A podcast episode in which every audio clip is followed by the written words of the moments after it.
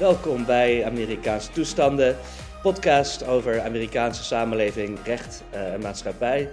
Ik ben David de Bruin, uh, hier vanuit Alabama. Ik zit hier natuurlijk met Kenneth Manusama in Amsterdam. Uh, Kenneth, hoe is het daar? Het is goed, David. Um, we hebben verheugelijk nieuws gekregen. Want um, Donald Trump heeft een tegenstander, een officiële tegenstander waarschijnlijk, vanaf 15 februari. Um, ik mocht er uh, vanmiddag al iets over, uh, over zeggen, elders op de radio. Um, Nikki Haley, wie kent er nog? Nikki Haley um, zal zich waarschijnlijk op 15 februari uh, verkiesbaar stellen als kandidaat voor het presidentschap. En gaat het dus opnemen tegen haar oude baas Donald Trump. het is verrassend, want aan de ene kant wel, aan de andere kant niet. Ze heeft altijd aangegeven dat ze hogere ambities heeft. Iedereen om haar heen heeft altijd geweten dat ze hogere ambities heeft. Uh, ze was natuurlijk uh, uh, governor of South Carolina. Ze was de VN-ambassadeur onder Donald Trump. en heeft ooit gezegd dat ze nooit kandidaat zou zijn als Donald Trump ook kandidaat is. Ja, maar daarvoor dus... had ze ook gezegd natuurlijk al, hè, voordat ze onder Trump diende, dat ze Trump helemaal niks vond. Dus ze is natuurlijk een beetje een establishment figuur. Ja. Veel gepolijster, laten we het zo maar zeggen, dan Trump. Dus is het heel verrassend om te, nu te realiseren dat ze eigenlijk die hele carrière onder Trump als VN-ambassadeur, et cetera, vooral gedaan heeft om, uh, om dit podium nu te hebben? Of? Nou, het heeft, ze heeft vooral de ambitie uh, gevolgd. Uh, ze kon in, de, in de federale regering komen te zitten.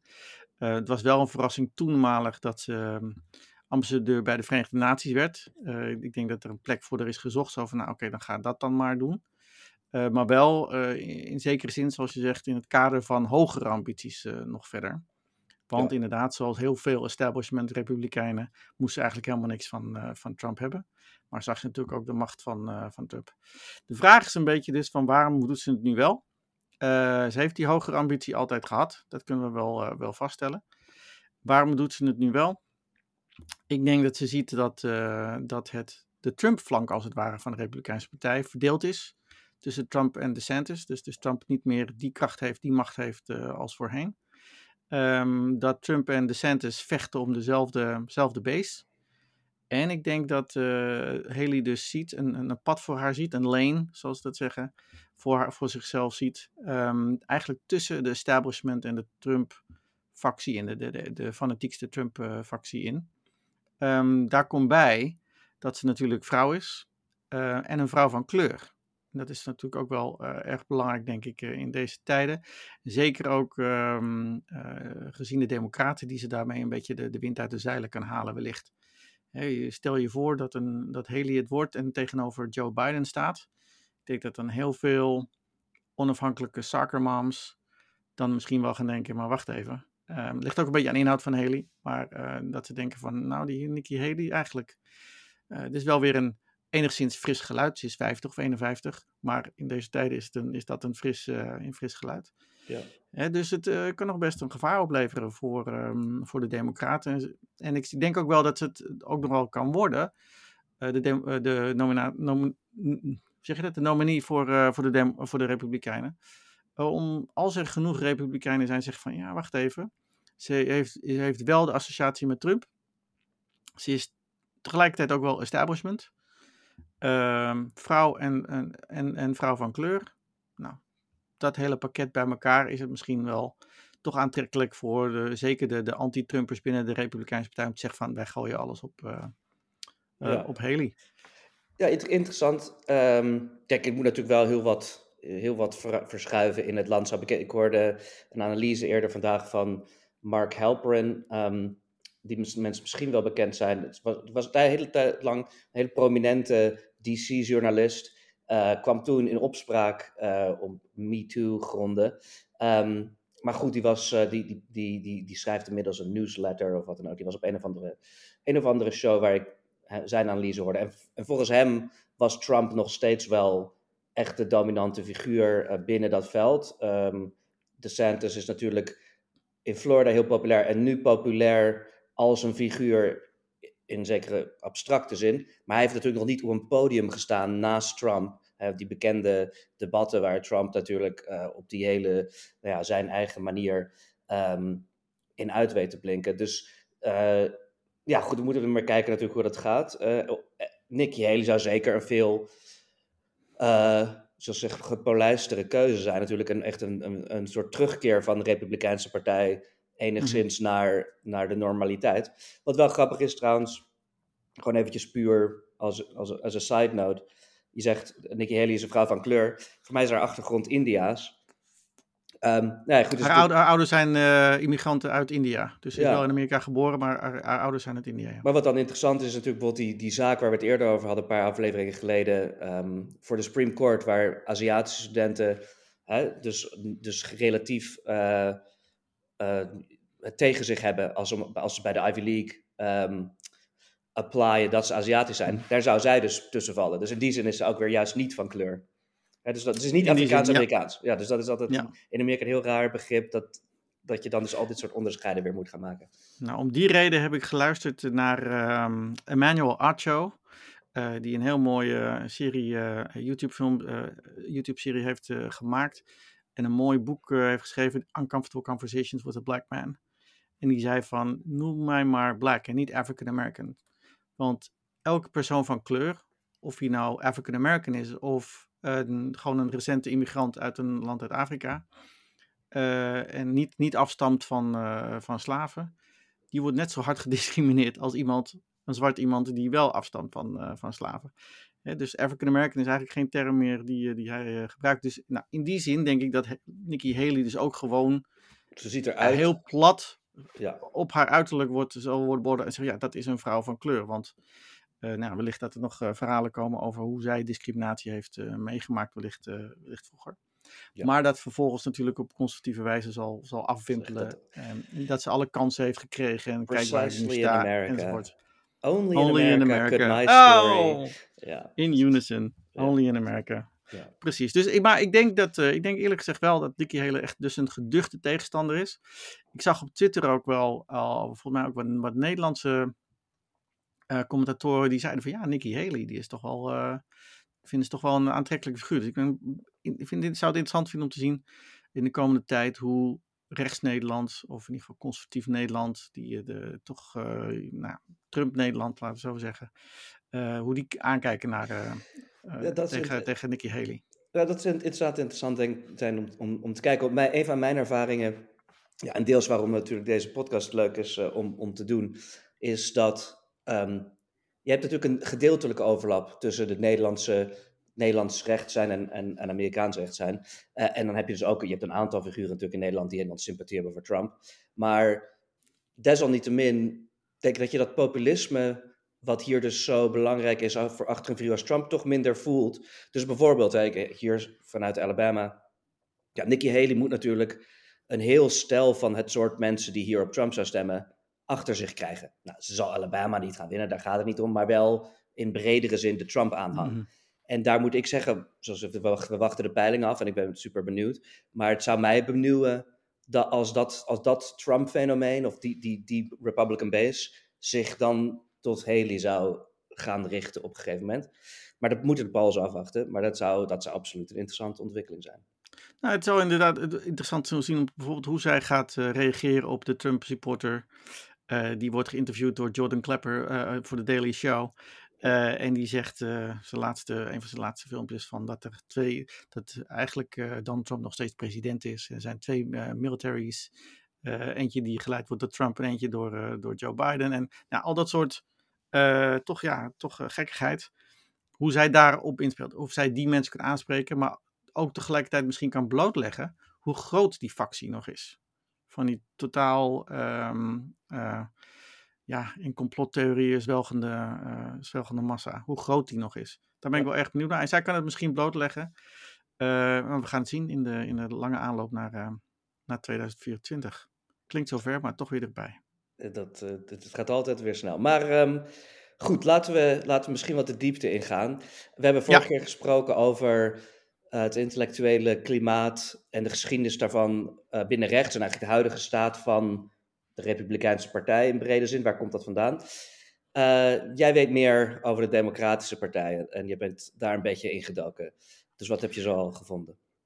nou, een kleine disclaimer, waar ik, want we hebben het inderdaad de afgelopen afleveringen alleen maar gehad over de, de gekkigheid binnen de Republikeinse Partij. Je bent wat we zijn al eerder wat dieper ingedoken, zeker ook vorige week, in wat daar nou precies achter zit. Wat is nou nog rechts en wat is nou nog conservatisme? Um, ik dacht dat we in de toekomst, in de, de komende aflevering, meer gaan kijken naar democraten.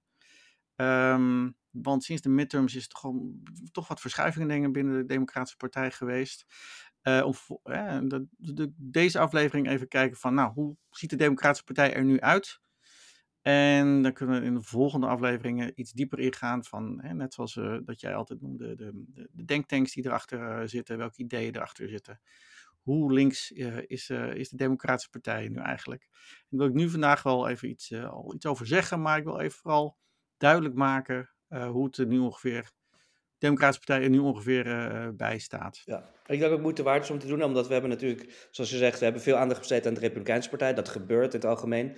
Maar de ironie is natuurlijk eigenlijk dat je zou heel plausibel kunnen zeggen, de laatste paar verkiezingen, dat de Republikeinse Partij veel geïsoleerder staat dan voorheen. Ze zijn gek, althans, althans flamboyant, laten we het dan maar zeggen. Dus dat trekt veel aandacht. Maar eigenlijk wordt er heel veel beleid gemaakt door de mensen over wie jij het nu precies gaat hebben. Dus het is, uh, dat is ook interessant. Ja. Nou, de gevleugelde uitspraak over de Democratische Partij is altijd, of de, de headlines waar altijd mee gekoketteerd wordt, is uh, Dems in disarray. He, de, de, de Democratische Partij die in totale chaos is, omdat de, de, de innerlijke facties, uh, die, die grote tent die de Democratische Partij altijd zegt te zijn, dat die elkaar uh, bevechten. En in zekere zin heb je gelijk, ze hebben het nu een beetje makkelijk, want de Democraten kunnen enigszins achteroverleunen, kijken naar hoe met name de Republikeinen in het Huis van Afgevaardigden alle aandacht uh, opeisen, omdat ze nu de meerderheid daar hebben, maar ook met allerlei gekke dingen uh, bezig zijn. We hebben de, bijna de, granieten eenheid gezien van de Democraten in tijdens de 15 stemrondes voor uh, Speaker of the House. Waar Kevin McCarthy van de Republikeinen uiteindelijk de, toch speaker werd um, voor de partij. Uh, en de Democraten in jubelstemming 15 ronden lang uh, geheel in, in, eenheid telkens voor de Democratische kandidaat stemden. Namelijk de opvolger van um, Nancy Pelosi, Hakeem Jeffries. En de vraag is natuurlijk in hoeverre is die eenheid nou echt? En, en, hoe scherp zijn de tegenstellingen een beetje binnen de partij? Um, laat ik beginnen met die, uh, met die Hakeem Jeffries, die het nieuwe leider is van de Democraten in het Huis van Afgevaardigden. Hij komt uit New York, komt uit Brooklyn. Um, schudt dus goed de handen met uh, senator uh, Schumer. ook Democraat, ook uit New York, ook uit Brooklyn. Um, er is, komt trouwens heel veel goeds uit Brooklyn. Ruth Bader Ginsburg komt ook, komt ook uit Brooklyn. maar Hakeem Jeffries is een echte, denk ik wel, een Pelosi-adept. Hij is natuurlijk in de, leest, ja, de leerschool geweest van, van Pelosi. Um, hij is een gematigde democraat. Hij is niet zo heel erg uh, links. Um, hij heeft ook letterlijk gezegd van, ik heb geen geduld, ik ben geen hard-nosed democratic socialist. Ga ik even later in wat, wat, wat dat is. Um, een voorbeeld, een illustratie van zijn nou ja, gematigde inslag, is dat hij heel snel zijn steun had verklaard aan de governor of New York, die een vrij conservatieve rechter had genomineerd voor een, uh, voor een rechterszetel. Waar heel uh, links, uh, links New York, New York State moet ik zeggen, van op de achterpoten ging staan. Zo van deze man is veel te conservatief. maar Hochul, Hochul governor Hochul, die had, ja, is ver gebleven en Hakeem Jeffries is uit hulp geschoten. Vond ik heel erg opvallend om, om zo eigenlijk zijn nek uit te steken. Nou, daarnaast hebben we Kathleen Clark uh, in het leiderschap en Peter Aguilar in het leiderschap van de Democraten in het huis. Dus ook weer niet hele nieuwe gezichten, maar in ieder geval het is een duidelijke verjonging van de Democratische Partij aan het hoofd van, van de partij. Um, daarbij zou ik ook willen betrekken dat er een nieuwe White House Chief of Staff komt. Um, Ron Klain, um, al lang, heel lang een assistent van uh, Joe Biden. Uh, de mastermind van de Joe Biden-campagne, maar ook van het afgelopen twee jaar in het Witte Huis. Um, heeft ongelooflijk veel werk verzet. Uh, Joe Biden en Ron Klein die vertrouwden elkaar voorkomen. Had ook wat oor naar wat progressievere dingen. Maar hij wordt nou vervangen door Jeff Zients. Um, Zients. Jeff Zients. Um, een oud-CEO van een private equity firm. Ja, uh, dat zijn de echte socialisten, dat is duidelijk. Dat, ja, dus je kan je voorstellen dat heel veel mensen op links daar enigszins zenuwachtig over worden. Um, tegelijkertijd uh, denk ik dat ze, en daar kom ik zo meteen ook wel over, dat ze over de inhoud nog niet veel te klagen hebben gehad, uh, de, de, echte progressievelingen. Um, nou, aan die top is eigenlijk wel, is het dus redelijk gematigd. Uh, kan je zeggen, maar tegelijkertijd in het Huis van Afgevaardigden is de dominante factie toch wel de, de Congressional Progressive Caucus. wordt voorgezeten door Pramila Jayapal, ook lid van de zogenaamde Squad hè, waarvan uh, Alexandria Ocasio-Cortez, AOC, prominent lid is. Um, en die zijn toch veel meer geleer, geleerd uh, en gegroeid uit de beweging rondom Bernie Sanders. Um, en zeker geleerd aan, uh, sommigen verklaren zich ook als Democratic Socialists.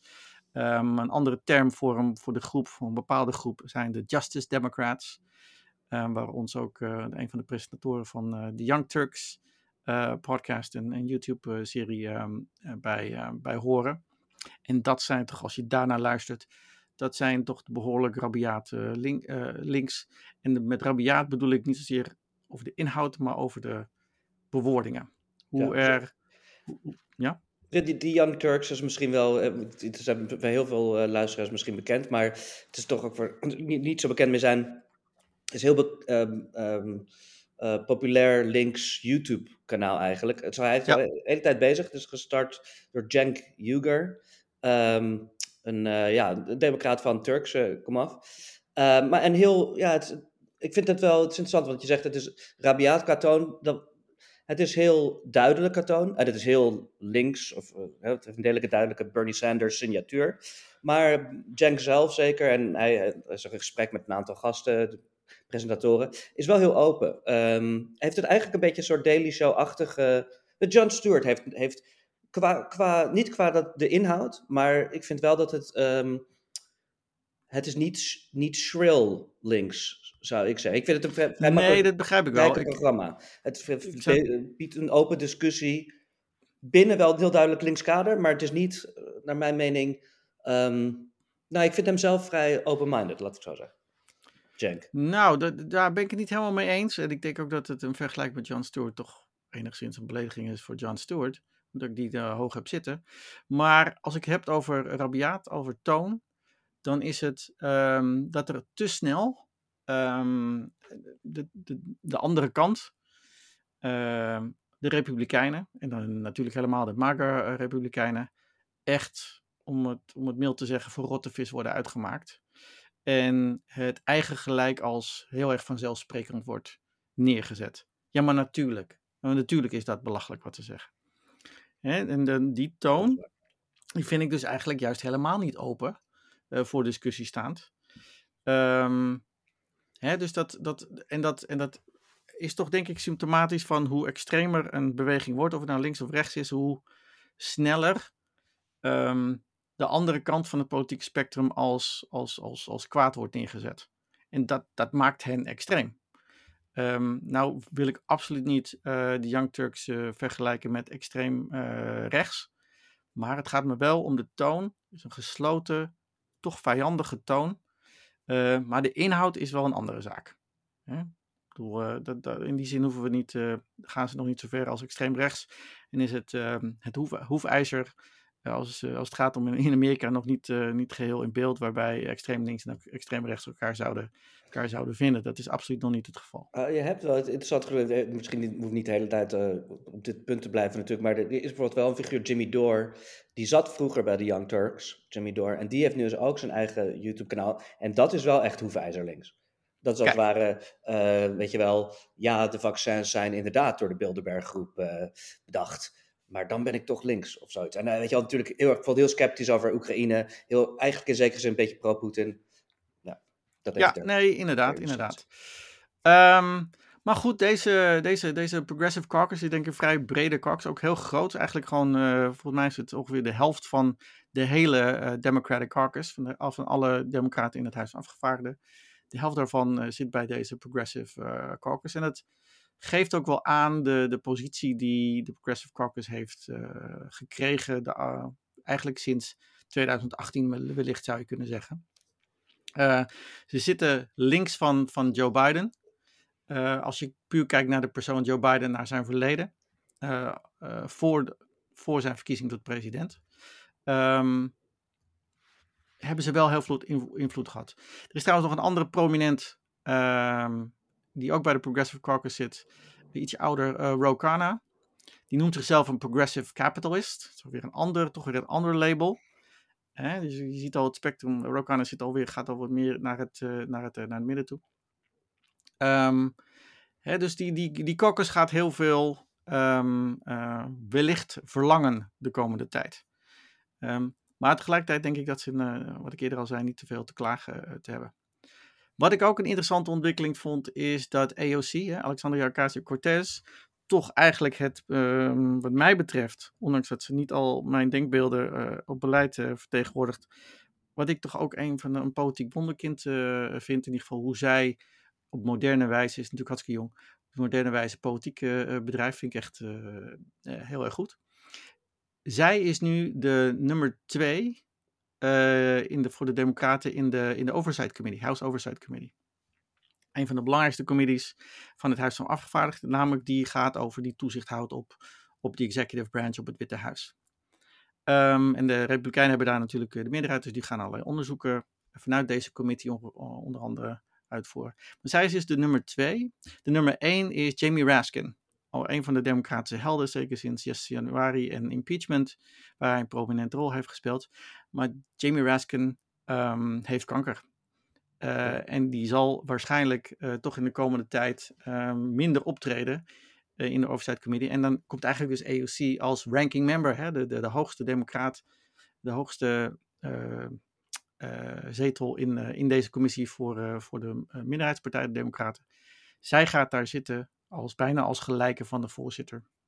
Dus het wordt een heel interessant. AOC krijgt een veel prominentere rol toege, toegekend. Ja, en hoe denk je, wat dat is wel interessant dat je, wat je noemt het is een interessante situatie. Benieuwd hoe je, hoe je dan denkt dat dat zich gaat, uh, gaat uitspelen. Dus je hebt natuurlijk een Biden-administration. De Oversight Committee houdt zich houdt oversight over de executive. Dan heb je een, misschien niet zo groot, maar in meerderheid Republikeins congres. Die gaat natuurlijk de hele tijd Biden uh, kritiseren. Denk je dan dat AOC A zich gedwongen zal voelen en B dat ook zal gaan doen? om dan de Biden administration te gaan verdedigen? Of denk je dat ze vanuit links uh, progressieve hoek juist ook weer kritiek zal gaan leveren op die executive? Hoe, hoe, hoe denk je dat dat... Mijn, mijn, laat ik zo zeggen, mijn hoop is, um, als, de, als je kijkt naar het functioneren van het congres in een, in een breder perspectief, um, dat zij niet per se Biden gaat verdedigen, dat zij niet per se um, uh, links, alles links gaat, uh, gaat bedrijven, maar dat ze vooral puur haar toezichtrol houdt. Dat het congres daadwerkelijk op de goede trouw uh, overzicht, uh, toezicht gaat houden op, op de executive branch. Als, rank, als zij eigenlijk als ranking member, want ik, ik zie haar gewoon over een paar maanden optreden als de ranking member. Hè? Dus bijna de gelijke van de voorzitter van de hele commissie. Dat zij veel meer invloed zal hebben op die voorzitter, op de agenda, op welke getuigen er zullen worden geroepen voor bepaalde onderwerpen enzovoort. En ze komt gewoon veel vaker in beeld. Ze ja. krijgt meer tijd om te praten. Um, krijgt een, uh, een, een groter profiel. Um, en als ik, als ik, wat ik van haar heb waargenomen, is zij gewoon heel goed. Hè? A, la, Katie Porter bijvoorbeeld uit Californië. Heel goed in het daadwerkelijk toezicht houden. En inhoudelijk mensen, mensen bevragen. Ik wil niet, niet cynisch zijn en ik vind het een hele, ja. een hele optimistische. Ik, vind het, ik, ik hoop. Um, I'm hoping with you om het zo maar te zeggen. Maar even gewoon de politiek ervan. Kijk, als zij dan dus het meest zichtbare lid wordt van die commissie van de democratische kant, dan zal er toch in ieder geval allerlei druk komen vanuit de democratische establishment dat ze niet bepaalde dingen gaat zeggen, wel andere dingen. Dat wil zeggen, ik, het is natuurlijk heel erg. Um, uh, ik geloof ook absoluut wat je zegt, dat ze, dat ze de capaciteit heeft en ongetwijfeld ook de wil om gewoon toezicht te houden. Maar hoe zie je de politieke druk die dan op haar komt te staan? Want het zal toch niet zo zijn dat de Democratische Partij uh, het wel best vindt als zij gewoon haar eigen onafhankelijke koers gaat nou, varen. Ik denk, ik, denk, ik denk dat AOC niet uh, haar eigen standpunt, eigen principes niet hoeft te verlogenen. Omdat heel veel van haar standpunten en principes al verweven zijn in het beleid van het Witte Huis. Daar kom ik zo meteen even op. en dat de hele Progressive Caucus, en dat zie je ook in de berichtgeving van de afgelopen maanden, al veel pragmatischer is geworden. Ze zijn niet meer zo, ze hoeven niet, ook niet meer zo schreeuwig langs de kant te staan en te roepen van we willen dit en we zijn, dat is fout, de grote bedrijven zijn slecht, en, nou, enzovoort, enzovoort. Ze hebben al heel veel invloed gehad op de inhoud. En vanuit hun meerderheidspositie kunnen ze gewoon nu gewoon op, eigenlijk op rustig, als het ware, ehm, eh, ja, eigenlijk uh, inhoudelijk, nog inhoudelijker worden. Rustig de plannen ontvouwen. Ze zijn inderdaad gewoon bezig, heb ik gelezen, met allerlei wetsvoorstellen. Gewoon te proberen hun wetgevende taak gewoon goed, goed te opvangen. Ze waren natuurlijk eerst gefrustreerd door de Clinton machine hè, en de, de, de gematigde tak van de Democratische Partij die, de dominant, die nominant was. Dus moesten ze wel. En ze waren geleerd aan Bernie Sanders, die natuurlijk ook zijn eigen stijl heeft. Um, maar als, ik dan, als we dan toch naar de inhoud uh, al, gaan kijken, dan uh, zien we dat met de verkiezing van Joe Biden ook de Progressive Caucus eigenlijk heel veel heeft gewonnen. Want de kiezer heeft namelijk niet zo opgelet als het ware. Um, want uh, Biden was wel degelijk met links, met de squad, met de Progressive Caucus in C gegaan. Alleen uh, ten opzichte van degene die, hij moest over, die Biden moest overtuigen, was hij gewoon veel meer de anti-Trump-kandidaat. En hij is, Joe Biden is gekozen omdat hij de, de anti-Trump-kandidaat was. En we hebben de laatste twee jaar gezien, denk ik, dat um, uh, de Democratische Partij al heel links is opgeschoven, dat Joe Biden ook nou, eigenlijk bijna zijn, zijn, FDR-moment heeft gepakt, als het ware. Uh, in de tijden van een grote crisis om behoorlijk links uh, beleid te gaan voeren. In die zin hebben de Republikeinen ook gelijk, gelijk als ze zeggen van hallo, er wordt hier wel behoorlijk links, linkse agenda uitgevoerd. Um, dat is deels door de Progressive Caucus, dat komt deels doordat de ontwikkeling in de Amerikaanse maatschappij gewoon zo zijn. En dat komt natuurlijk groot deel ook door de pandemie.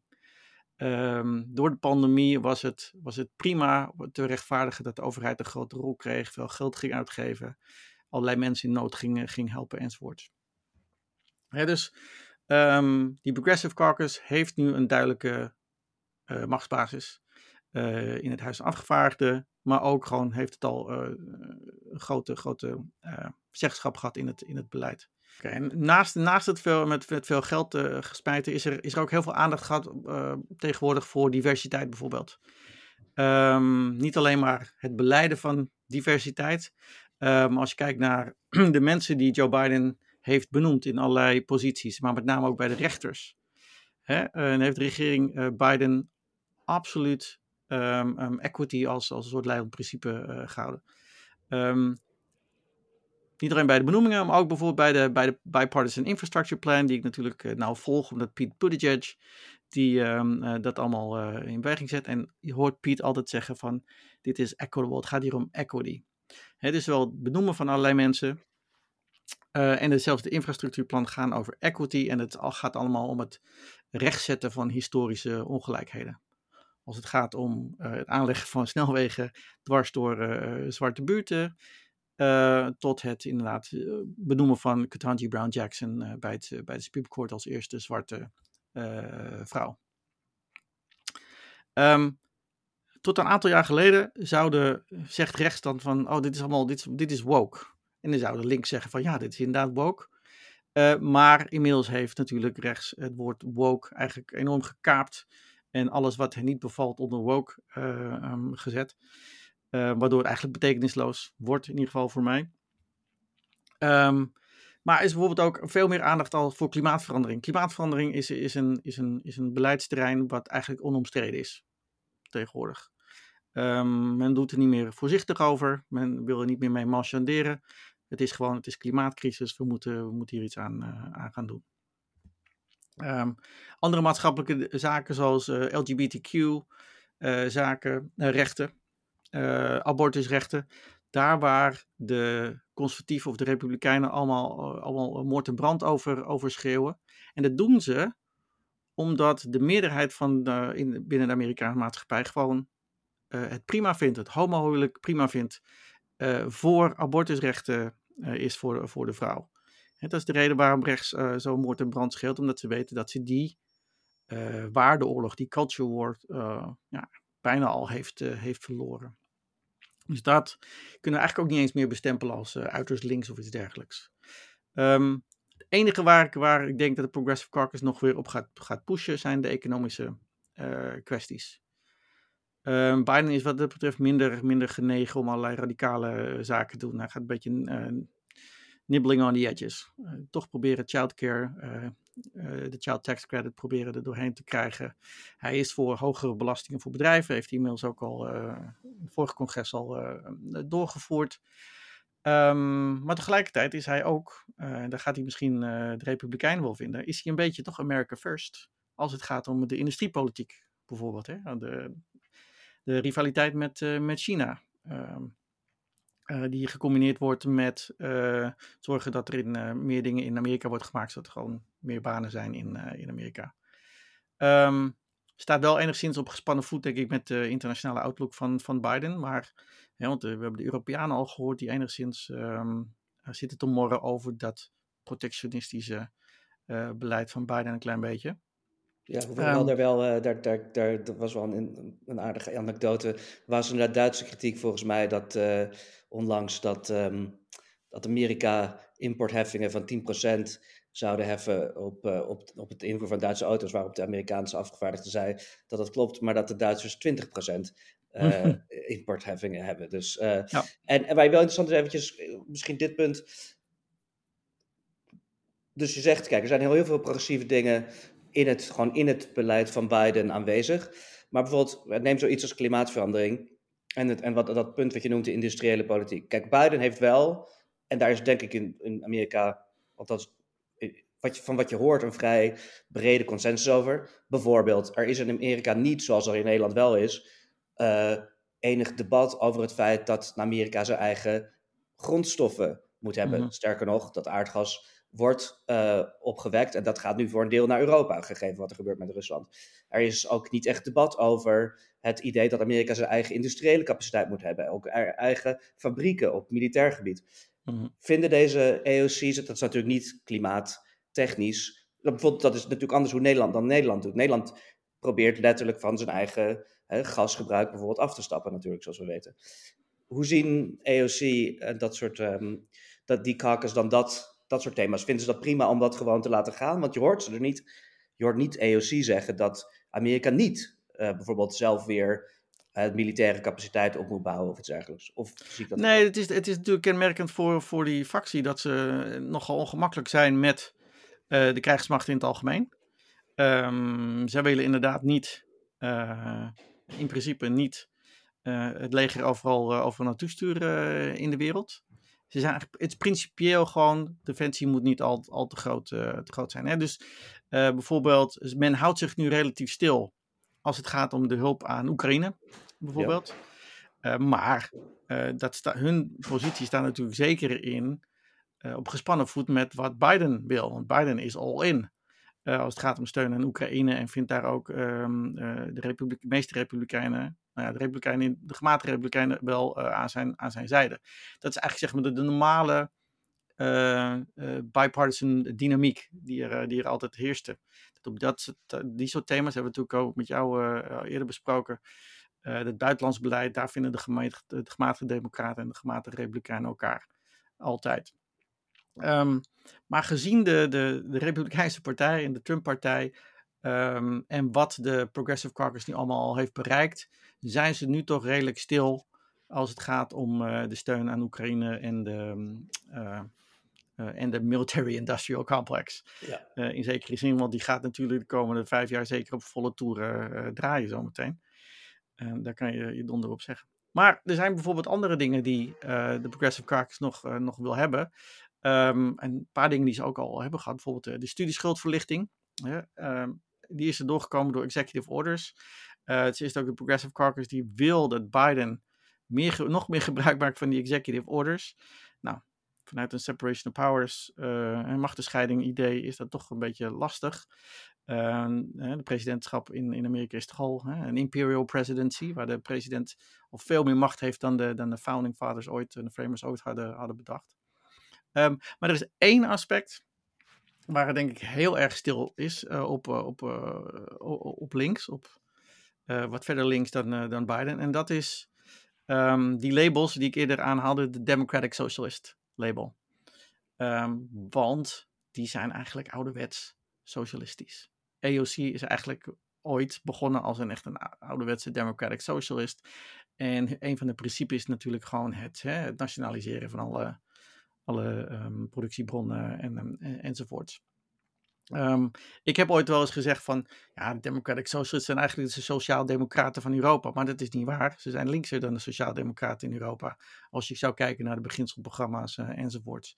Ze zijn eerder gewoon de Europese socialisten. Ja, maar wat, wat, even die term wat je noemt ouderwets, dat is misschien wel interessant ook, gegeven het feit dat het dus nu niet zo aanwezig is, die term.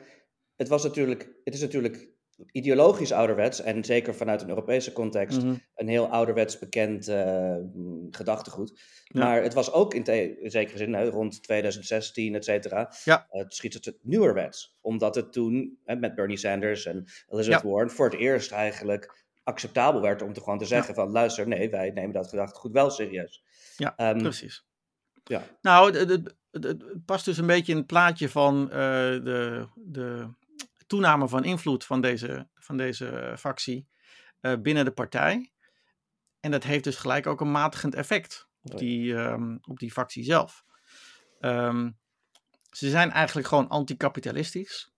Terwijl je dan daarnaast bijvoorbeeld hebt een Ro die dus echt progressief kapitalistisch is.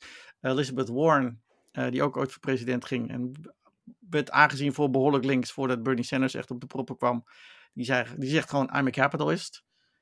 Hè? Um, dus ik denk gewoon dat, dat een AOC en al die anderen van de squad en, en, en een deel van de Progressive Caucus uh, qua principes, qua beginselen, qua ideologie uh, nog steeds Democratic Socialist zijn, maar weten dat ze dat nu, daar nu niks mee kunnen. Uh, en als ze dat ze weten dat als ze daar wel mee gaan koketteren, gaan roepen, dat ze dan hun interne macht binnen de partij weer gaan verliezen. Ze zijn nu content met het duwen van de partij, zeker sin, inderdaad sinds 2016, het duwen van de partij naar richting links. En heeft ook, ook denk ik, maatschappelijk momentum gehad. Uh, en dat het nu dus namelijk alleen maar is voortbouwen op bijvoorbeeld Obamacare. Het, alleen maar, het, gaat niet om het, om het wegdoen van het systeem. Nee, het gaat nu over voortbouwen en verbeteren van, van Obamacare bijvoorbeeld. Um, andere zaken waar de, waar de Progressive Caucus Biden ook wel aan de zijde heeft gekregen is het, is het minimumloon. Um, 15 dollars, 15 dollar minimumloon landelijk willen ze bewerkstelligen. Biden heeft daar in ieder geval met de mond wel, dat wel beleden. Uh, maar zich daar niet heel erg over voor ingespannen. Er zijn een aantal dingen waar waar hij zich, um, dat hij wel heeft gezegd dat hij die wil. Maar zijn eigenlijk zijn politiek kap kapitaal daar niet aan, aan, aan spendeert. Dus in die zin is het een beetje de vraag wat de komende tijd daar nog wat gaat opleveren als um, eigenlijk vanuit het congres er niet meer zoveel progressieve wetgeving kan, kan komen. Hè? Dat ze dus gaan duwen, Biden gaan proberen te dwingen om inderdaad meer die executive orders door, te, door, te, door te zetten. Waar de conservatieven dan weer de Supreme Court waarschijnlijk aan, aan, aan de zijde krijgen. Die daar natuurlijk erg sceptisch over is. En terecht ook hoor, want de, nou ja, ik noemde de term imperial presidency al. De presidency, het presidentschap is al uitgedijd tot iets wat het nooit had moeten zijn. Te veel macht heeft, te veel eenzijdig kan optreden. Maar dat is wellicht weer een, uh, iets voor een andere, een andere podcast. En, en zie je zelf, dus, dus we hebben een beetje nu een aardig landschap overview gekregen. We hebben Hakeem Jeffries, die de, de gematigde figuur is, de consensusfiguur. We hebben gezien dat dus die, die, die, die caucus, de, de, de Democratic Socialists, zoals zich dus niet zo graag meer zo noemen, redelijk invloed hebben. Misschien, ik weet niet of je daar wat over wil zeggen, maar um, als je vooruit kijkt, er zijn natuurlijk uh, hash hash, maar er zijn natuurlijk debatten die hier en daar in de hoekjes van, van Amerikaanse conversaties over dit, dit soort dingen gevoerd worden. Of Biden zelf weer gewoon presidentskandidaat zal zijn voor de Democraten. Um, wat denk, heb je daar zelf een gevoel over? Er zijn mensen die zeggen, hè, dat dit mensen zijn, zijn mensen die denken dat er wellicht, bijvoorbeeld vanuit een Kamala Harris, een gevoel zou zijn dat het misschien haar kans zal zijn. Er zijn mhm. ook mensen die denken, nee, het staat gewoon vast dat Biden het, het toch gaat worden. Enig idee? Ik, ik heb daar eerlijk gezegd uh, weinig ideeën, ideeën over. Ehm, want ik denk dat Democraten ook vooral, en dat Joe Biden ook reageert uh, op wat er uh, aan de andere kant gebeurt. Mocht nou uh, de komende maanden duidelijk, zijn, duidelijk al worden, um, stel bijvoorbeeld dat, dat Ron DeSantis zich ook, ook, ook meldt als kandidaat, om een beetje momentum te stelen wellicht van, van Nikki Haley. hoe het zich dan binnen een paar weken het gaat ontwikkelen hoe de drie Republikeinse partijkandidaten uh, zich tot elkaar gaan verhouden. Um, en dan moet er een inschatting worden gemaakt van ja, ik denk misschien dat het Nikki Haley wordt. Hmm, dat, dat Biden dan denkt van oké, maar misschien kan ik dan beter maar um, opzij stappen voor een Kamala Harris.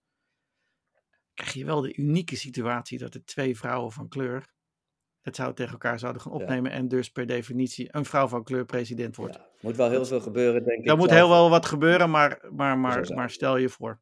En wat dat betreft denk ik is het echt koffie, koffie kijken. Je zou al uh, uh, je horizon pas kunnen zetten op uh, 6 februari als Joe Biden zijn, zijn physical, hè, zijn jaarlijkse mm. medische keuring gaat on ondergaan. Er worden nu al grappig over gemaakt op Fox News. Of hij het wel gaat halen, net als Donald Trump dat natuurlijk fantastisch had gedaan x jaar geleden dus dat, dat vind ik echt heel erg. Ik denk dat ook de Democratische Partij daar zelf mee in de maag zit. Dat ze niet goed weten wat ze moeten doen. Ik denk dat Joe Biden daadwerkelijk niet zo goed weet uh, wat hij moet, wat nou de beste move is. Um, is hij, heeft hij zelf dan nog steeds de beste kans of moet hij echt uh, nu, al, uh, nu al aan de kant? Want ik denk dat hij prima zou, zou willen stoppen straks weer, omdat hij al heel veel heeft gedaan. En dat hij ook best wel weet van, ik ben wat oud. Dus... Hij, is, hij is wat uit. Het is die, die, ik noemde die Halperin eerder. Hij, uh, nou goed, zijn analyse was dus, ja, ik vond het wel verrassend, vrij scherp dat, dat hij dacht dat Trump nog steeds de beste kansen had uh, voor op de Republikeinse nominatie. En hij, hij sprak ook, um, hij, hij benadrukte, hij, hij, was een van de weinige figuren in 2016 die ook toen al zei, de Republikeinse establishment wil graag dat je Trump vergeet. Dat zal wel weer weggaan, maar zo voelt het niet. En hij, zegt eigenlijk dat hij, dat hij dus nu ook dus denkt dat Trump weer onderschat wordt. En qua Biden denkt hij dat, dat Biden zelf dat sowieso wil. En dat de partij ook wil dat hij um, uh, die kandidaat zou zijn. Maar dat hij toch het gevoel heeft dat vanwege de omstandigheden, dus dat gewoon um, vanuit bijvoorbeeld Kamala's, Kamala Harris kamp wordt gedacht. Uh, dit is de kans om gewoon te zeggen voor het land moeten we niet iemand met, ja goed, die inmiddels zo op leeftijd is. En niet alleen letterlijk, want Trump is zelf ook letterlijk op leeftijd, maar ook gewoon duidelijk qua gezondheid, et cetera. Uh, dat moeten we niet meer willen. Ja, maar dat is dus een, dat is een overweging die nog buiten de persoon Kamala Harris staat. In de zin van, um, oké, okay, het zou goed zijn als Biden weggaat en we een verjonging doorvoeren. Van kijk, wij komen met, met verjonging en niet met een, uh, een oud, uh, oud figuur zoals Trump. Biden gaat aan de kant. Maar dan zit je met Kamala Harris. En is Kamala Harris dan de juiste opvolger, uh, de juiste kandidaat voor de Democratische Partij om vervolgens weer te winnen? Of is dat misschien iemand anders? Um, een governor voor, bijvoorbeeld uit Michigan. Of een Secretary of Transportation. Um, of iemand. Of, of iemand. Of, alweer. Ah, of iemand, of iemand anders uit de Senaat. President Pete. President Mayor Pete wordt het dan, denk ik. Ja, ja, ja. Um, hè, dus dat, uh, er zijn te veel onzekere factoren, waardoor het nu gewoon, uh, waardoor de democraten denk ik het gewoon zelf niet zo goed weten wat nou de beste move is. Want het, het, het blijft een gok op een gegeven moment. Dat is wel zeker. Zo is dat, zo is dat. Zo is dat. Nou, zullen we het uh, hier voor deze week uh, bij laten en volgende week weer, weer lekker verder gaan, de diepte in bij, bij de democratische partij en ideologie. Lijkt dat je goed? Lijkt me, uh, lijkt me een goed idee. Eens kijken wat we allemaal nog meer uh, op, kunnen, op kunnen duikelen. En kijken hoe, hoe socialistisch die Progressive Caucus nou echt is. Dit was het voor Amerikaanse toestanden deze week. Bedankt voor het luisteren. Het wordt altijd zeer gewaardeerd. Heb je vragen, tips, suggesties? stel ze door een e-mail te sturen naar podcast.manusama.com. of zoek ons op via Twitter of een ander kanaal waar je ons kan vinden. Wil je ons verder steunen? Vertel het natuurlijk aan je familie en vrienden. En luister gewoon weer volgende week naar Amerikaanse toestanden.